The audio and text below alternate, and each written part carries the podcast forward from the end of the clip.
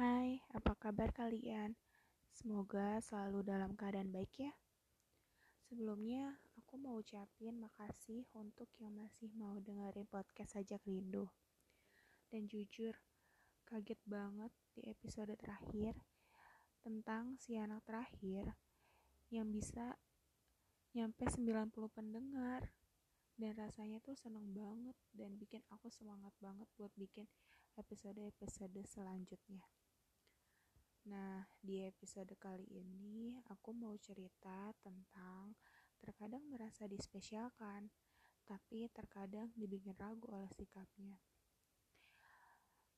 Kalian pernah gak sih ngerasain kadang kita tuh ngerasa dispesialin, tapi terkadang juga kita ngerasa dibikin ragu sama sikapnya gitu.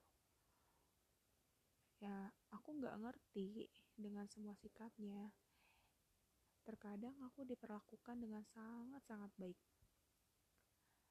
Dan sudah yakin kalau dia memang orangnya.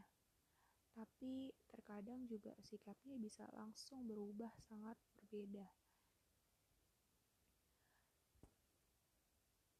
Melepaskan rasanya enggan.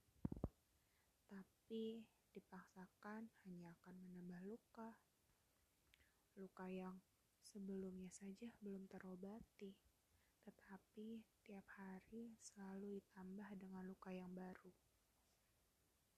Hei, tolong, tolong beri aku kejelasan tentang apa yang kamu inginkan dari hubungan ini.